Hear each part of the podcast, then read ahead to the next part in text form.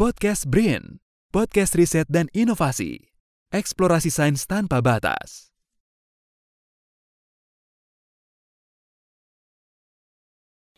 Halo kawan Brain, selamat datang di podcast Badan Riset dan Inovasi Nasional. Perkenalkan saya Yuta Inten yang akan mendampingi kita di bincang-bincang kali ini. Hari ini kita akan kedatangan narasumber yang luar biasa karena bukan hanya menginspirasi, tapi juga memiliki segudang prestasi. Many people are craving for achievements. Some people, they know what to do, and they do a lot of things. However, there no be a real achievement without any struggle, patience, courage, and effort. So, hari ini kita akan bicara bagaimana sih bintang tamu kita berusaha untuk mencapai prestasi di sosok kali ini. Dalam episode kali ini telah hadir Kiki Adikurnia PhD, pemenang dari Brin Young Scientist Awards 2021. Narasumber kita akan berbagi cerita seputar pengalamannya. Nah, bagaimana nih kabarnya Pak Kiki? Selamat pagi. Ah, selamat pagi Mbak, terima kasih. Thank you for having me today. Ah, oke. Masih tetap semangat ya Mas ya? Oh, selalu semangat. Tidak ada malas-malasan walau pandemi? Tidak nih. Pasti tidak. Pasti ya, produktif. Oke, nah kali ini saya izin ya Mas ya, sedikit untuk membacakan profilnya Mas Kiki, supaya nanti teman-teman semakin intim dan tahu nih tentang Mas Kiki. Oke, Sedikit pengantar, Kiki Adi Kurnia adalah dosen peneliti di Departemen Teknik Kimia Institut Teknologi Bandung. Beliau pernah menjabat juga sebagai dosen senior di Departemen Teknik Kimia University Teknologi Petronas di Malaysia dan juga dosen khusus praktisi dengan kualifikasi S3 di Universitas Airlangga. Selain itu, Mas Kiki juga telah memenangkan berbagai macam penghargaan.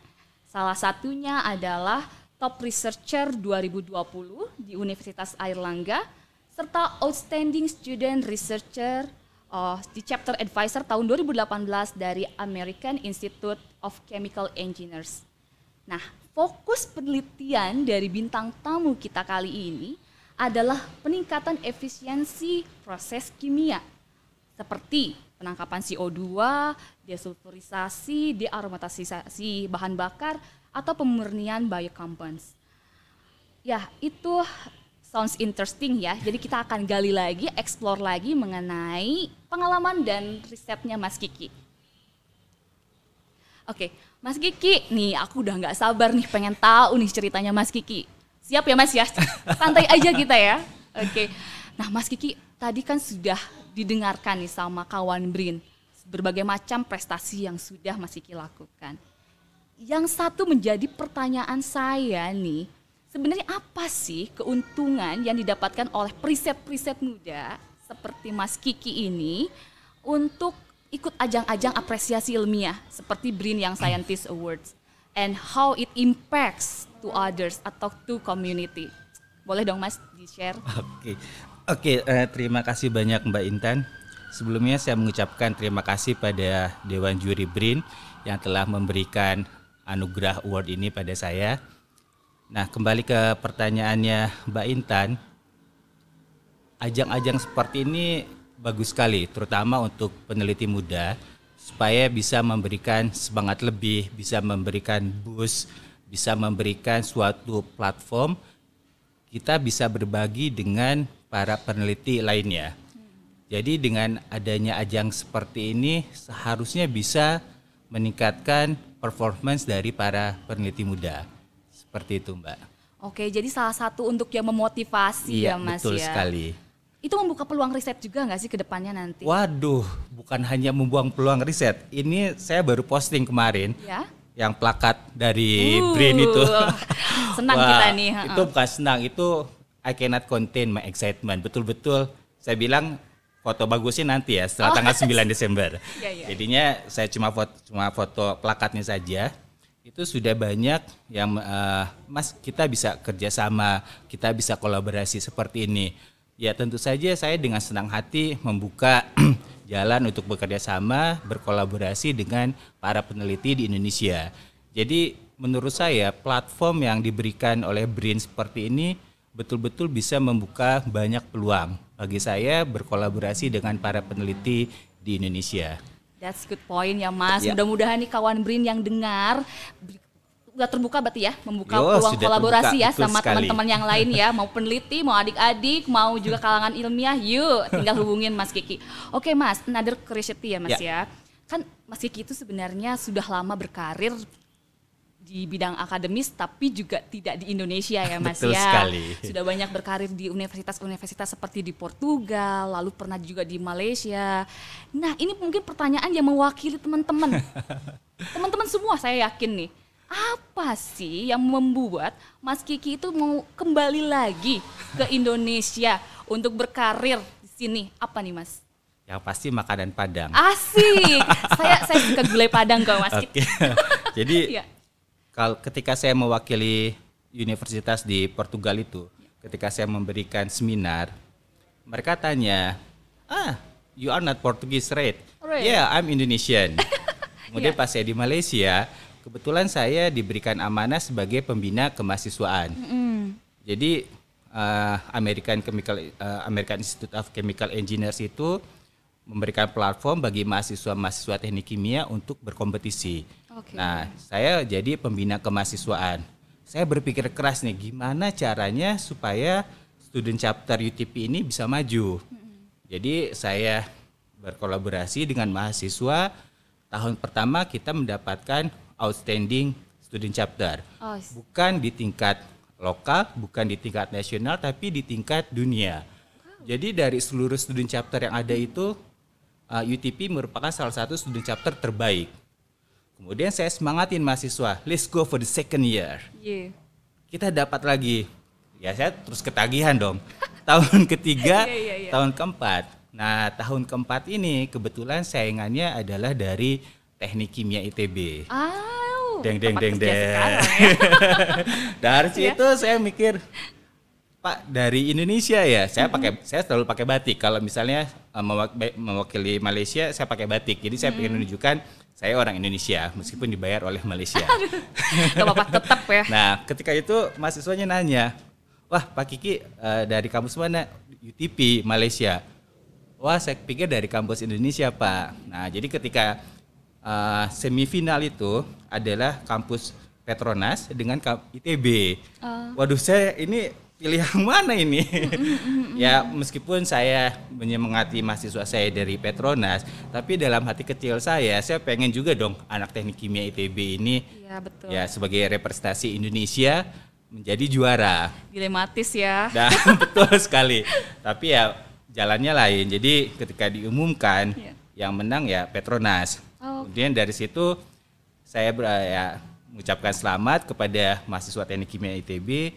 Tapi dalam hati kecil saya kalau saya bisa membawa mahasiswa-mahasiswa Malaysia ini menjadi eh, yang terbaik bahkan di tingkat dunia, kenapa saya tidak melakukannya untuk Indonesia? Jadi dari situ ya saya terpanggil, ayolah pulang, mungkin bisa melakukan atau lebih dari yang sudah saya lakukan untuk mahasiswa-mahasiswa di Malaysia. Jadi itu adalah salah satu faktornya.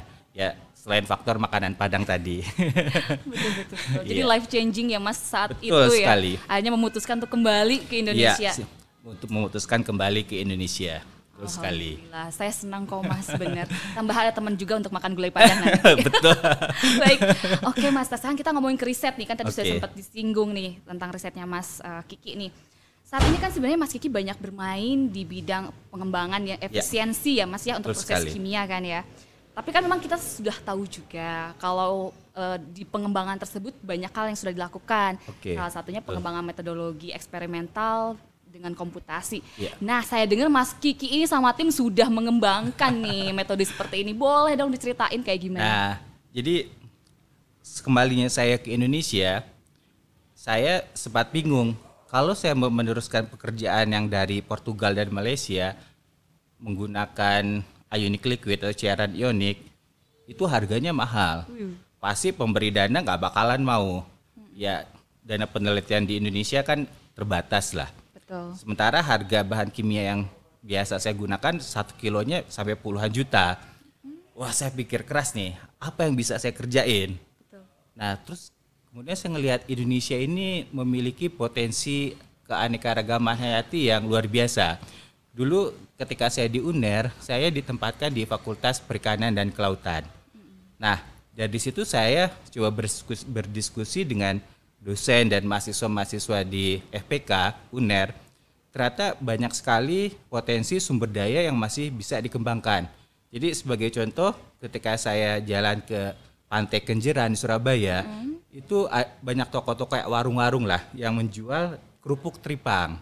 Oke. Warnanya nggak menarik lah. Hitam kalau nggak salah ya ya? Hitam. Betul. Kemudian saya coba rasanya, ya memang nggak sehitam rasanya, cuman agak Iya, pahit iya, lah. Kemudian saya baca di artikel itu, ternyata tripang di Male eh, di Cina itu harganya tinggi sekali. Saya bandingkan, kok bisa di Cina harganya tinggi, sementara di kita di Surabaya hanya dibuat sebagai kerupuk. Ternyata ini tergantung dari proses pengolahannya. Ya, kemudian saya pelajari, oh ternyata di Indonesia ini kayak seperti tripang ini belum banyak dioptimalkan. Nah dari situ saya coba membuat proposal penelitian, saya masukkan ke UNER. Jadi bagaimana cara meningkatkan kualitas dari uh, tripang, produk sampingan tripang seperti itu. Jadi dari situ uh, saya dengan beberapa mahasiswa UNER kita menangkap tripang dari uh, pantai Kenjeran.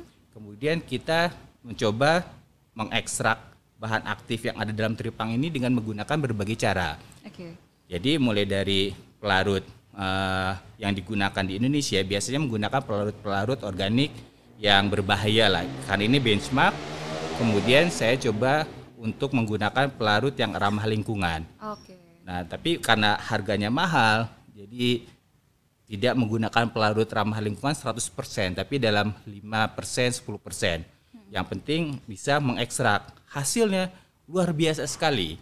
Jadi ketika menggunakan pelarut metanol yang biasanya digunakan eh, pada proses ekstraksi, menggunakan pelarut ionik liquid, cairan ionik ini efisiensinya bisa naik hingga 300%. 300%. Betul sekali. Nah, Oh. ini ceritanya sedikit lucu. Jadi Nah. ketika mahasiswa saya bekerja dengan cairan ionik ini, ada mahasiswanya ada 10. Nah, mahasiswa yang bekerja dengan cairan ionik ini namanya Dion. Jadi kita pada saat itu kerjasama semua empat orang. Nah, pak- temannya yang pakai menggunakan pelarut organik, filtrasi, filternya langsung keluar karena pelarut organik ini dia tidak kental. Nah, ketika menggunakan cairan ionik, eh, pelarutnya itu tidak menetes Oh, sangat karena sangat Kental, kental. Nah, ya. muka Dion ini saya udah ngelihat ya ini, Pak, Oke. teman-teman saya kok bisa nyaring, saya kok nggak bisa, Pak. Padahal ini sudah satu jam, kelihatan sekali khawatirnya. Iya, panik ya, panik Iya. gitu ya. Namanya mahasiswa kan pengen lulus gitu. Betul. Masa penyaringan aja nggak bisa. Iya. Aduh, hal basic itu maksudnya. ya. Akhirnya kita cari cara dan kita menggunakan namanya metode eh, sentrifugasi. Jadi menggunakan metode sentrifugasi dan alhamdulillah memang bisa dipisahkan antara residu dan hasil ekstrak. Oke. Jadi dari situ ketika diukur nilainya wah ternyata luar biasa sekali. Nah, jadi selain menggunakan cairan ionik, saya juga menggunakan metode berbantu microwave. Oke. Jadi kalau misalnya metode ekstraksi biasa itu sekitar 24 jam sampai uh, 72, 1 sampai 3 hari. Ya orang industri mana mau kerja Betul. tiga hari seperti itu. Dengan menggunakan ultrasonik itu bisa di-cut cuma sampai 30 menit. Wow. Ya. Banyak ini Banyak sekali hasil. proses yang dipotongnya ini Betul ya. sekali.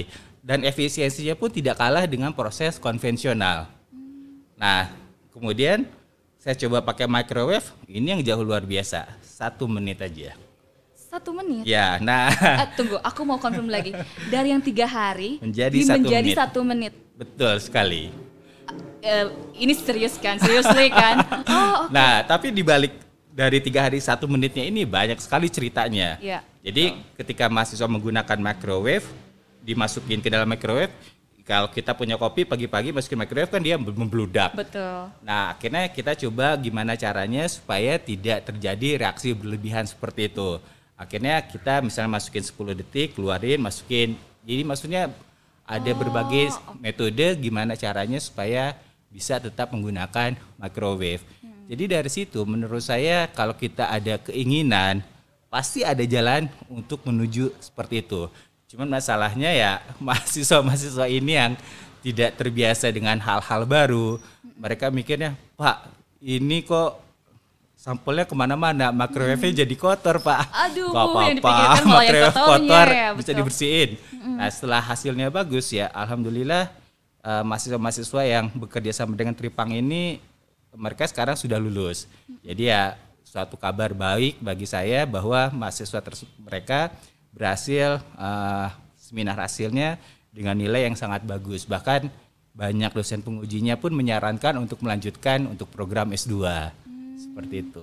Menarik sih, tadi berarti saya lihat dari satu istilahnya invensi metode bahan dulu ya. Iya, betul. Lalu akhirnya ke proses semakin Betul singkat sekali. dengan berbagai macam cara. Iya. Walaupun saya pasti berdarah-darah juga ya untuk menemukan itu. Tapi proses out of the box eh, untuk berpikir seperti itu harus dimiliki dari awal ya. Ya Mas itu. Jadi jangan sampai ham- apa namanya fasilitas yang tidak cukup itu menjadi sebuah alasan. Nah, Jadi misalnya seperti ultrasonik saya mikir, ultrasonik harganya 46 juta ini. Gimana saya bisa dapat ultrasonik? Akhirnya ternyata kan ada ultrasonik bat, harganya jauh lebih murah. Kemudian microwave ya kita pergi cari microwave yang bisa setting waktunya per detik. Ternyata ada, jadi microwave rumahan seperti itu. Akhirnya kita desain ultrasonik dan microwave supaya ya luaran target kita itu bisa tercapai. Jadi intinya selama ada keinginan selalu ada cara. Betul. Nah ini sebenarnya saya pengen menekankan ya, apalagi terutama untuk kawan-kawan Brin yang dengar podcast ini. Sebenarnya menjadi seorang peneliti pun kamu bukan harus pintar secara akademisi, tapi Betul berpikir lebih luas ya Mas ya, lebih kreatif karena ya gimana caranya supaya hasil riset itu lebih bagus, lebih efisien. Oke, ini ya mungkin teman-teman jadi bisa di note ya. Nah sekarang saya mau tanya tentang bahan eh, yang ramah lingkungan ini Mas. Ya. Tadi kan Mas bilang ada eh, juga yang organik tapi memang tetap mahal harganya. Ada yang memang juga yang sifatnya kimiawi sehingga merusak lingkungan. Nah, tadi kan salah satu alternatifnya teripang ya, Mas. Ya betul. Dan saya yakin mungkin banyak juga sumber daya alam kita yang Ya. bisa dieksplor.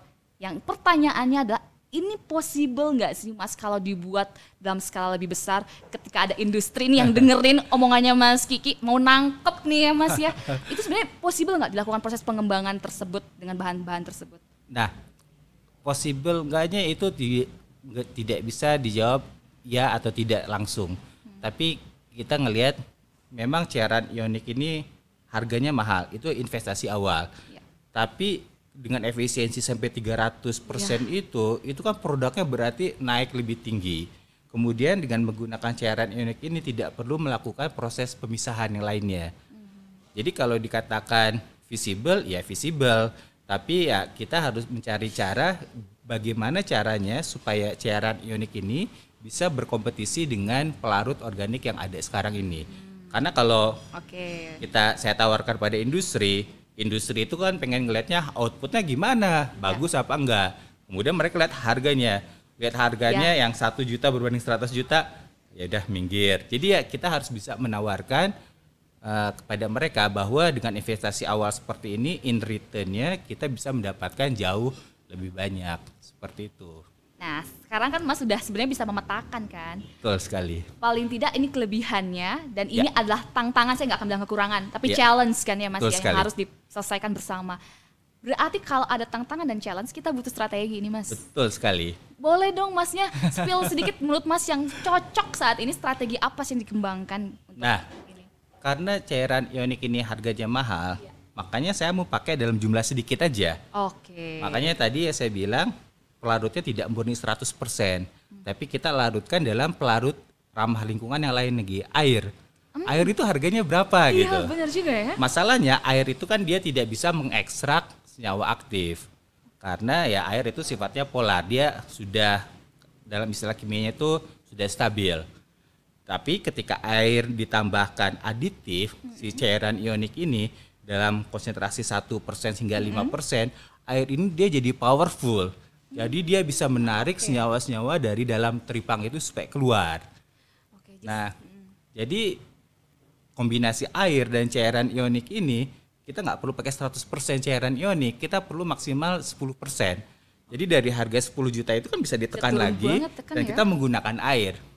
Air itu yang di, semua- ada di mana-mana. Nah, cuma Nah. saya mau menanyakan airnya ini ada air khusus dengan spesifikasi khusus. Oh, nggak perlu. Tidak perlu ya. Dulu saya minta sama mahasiswa, coba kamu pakai air dari uh, lab, coba Mm-hmm. pakai distill water, coba pakai air dari kamar mandi. Ya mungkin hasil akhirnya beda lah. Kalau beda. misalnya ekstraknya untuk uh, pangan atau untuk makanan, ya tentu saja harus pakai air dari lab yang distill water. Iya. Dari situ kita cuma pengen membuktikan kalau misalnya apakah ada perbedaan kalau jenis air yang digunakannya berbeda. Dulu mahasiswa saya sempat tanya, Pak ini beneran apa enggak sih Pak? Bertanya lah mahasiswanya sendiri Ya, bertanya kalau nih. mahasiswa saya bilang karena Pak Kiki ini poker face. Jadi kadang Oh. mereka nggak tahu kalau saya lagi serius atau lagi main-main sama mereka. Jadi ketika saya minta mereka buat berbagai sumber air, mereka ini serius ya Pak? Ah serius, cobain aja. Dan mereka bilang nggak banyak beda Pak hasilnya. Seperti Oh. itu. Oke, that's good. Baik, baik. Nah, Mas Kiki tadi sudah kita dengarkan ya banyak sekali nih eh, cerita tentang risetnya Mas Kiki. Mungkin saya mau tahu satu pertanyaan pamungkas ya, Mas ya. Apa sih langkah yang Mas Kiki nanti ke depan Oke. tentang risetnya? Siapa tahu teman-teman ada yang mau ikut gabung atau tertarik juga atau menginspirasi orang untuk melakukan penelitian. Dan boleh dong satu statement untuk pesan-pesan pendengar kawan Brin semua. Kalau saya ke depannya saya ingin menggunakan platform yang Scientist Award ini untuk berkolaborasi dengan para peneliti di Indonesia. Jadi eh, selama ini saya sudah punya kolaborasi dengan Dr. Yuli dari ITS, kemudian Dr. Arif, Dr. Diana dari UII. Nah, yang dari UII ini eh, beliau-beliau ini ahli di bidang ekstraksi essential oil namun masih menggunakan pelarut organik. Jadi kami bekerja sama bagaimana supaya kita bisa mendapatkan essential oil dengan kualitas baik menggunakan pelarut yang ramah lingkungan. Nah, jadi dari sini ya saya pikir masih banyak sekali potensi di Indonesia ini yang bisa dikembangkan. Nah, tipsnya mungkin seperti apa ya untuk kawan-kawan diaspora yang dari luar negeri atau rekan-rekan yang S3 mau pulang ke Indonesia ya ketika kembali ke Indonesia pasti culture shock sekali lah. Ah, Saya sendiri mengalami culture shock sekitar satu bulan. Singkat kok satu bulan, sampai satu tahun kan? ya. Jadi dulu saya di lab saya di Malaysia mau penelitian ada lab sendiri besar, mahasiswa ada. Sampai pulang ke Indonesia lab saja ya harus nyari. Tapi dari situlah kita harus bisa kreatif, kita harus bisa tahan banting. Lah kalau sudah bisa S3 masa nggak bisa nyari lab. Betul. Jadi dari situ kita harus bisa mencari potensi-potensi apa saja yang bisa kita kembangkan. Jangan ya, jangan mudah menyerah. Mungkin karena S2, S3-nya kita privilege, bahan kimia banyak, alat-alat ada. Ya, itu kita bisa belajar dari sana. Ketika pulang ke Indonesia ya mungkin saatnya kita mengembangkan apa yang ada. Jadi maksud saya kalau saya ingin tetap fokus pada cairan ionik, ya kita harus bisa mengadaptasikan dengan kebutuhan yang ada di Indonesia. Fasilitas apa yang ada di Indonesia. Kemudian saya juga di sini ingin berikan testimoni nih buat LIPI. Karena LIPI punya sistem ELSA untuk pengukuran sampel. Iya, betul. Ya, itu sangat membantu sekali.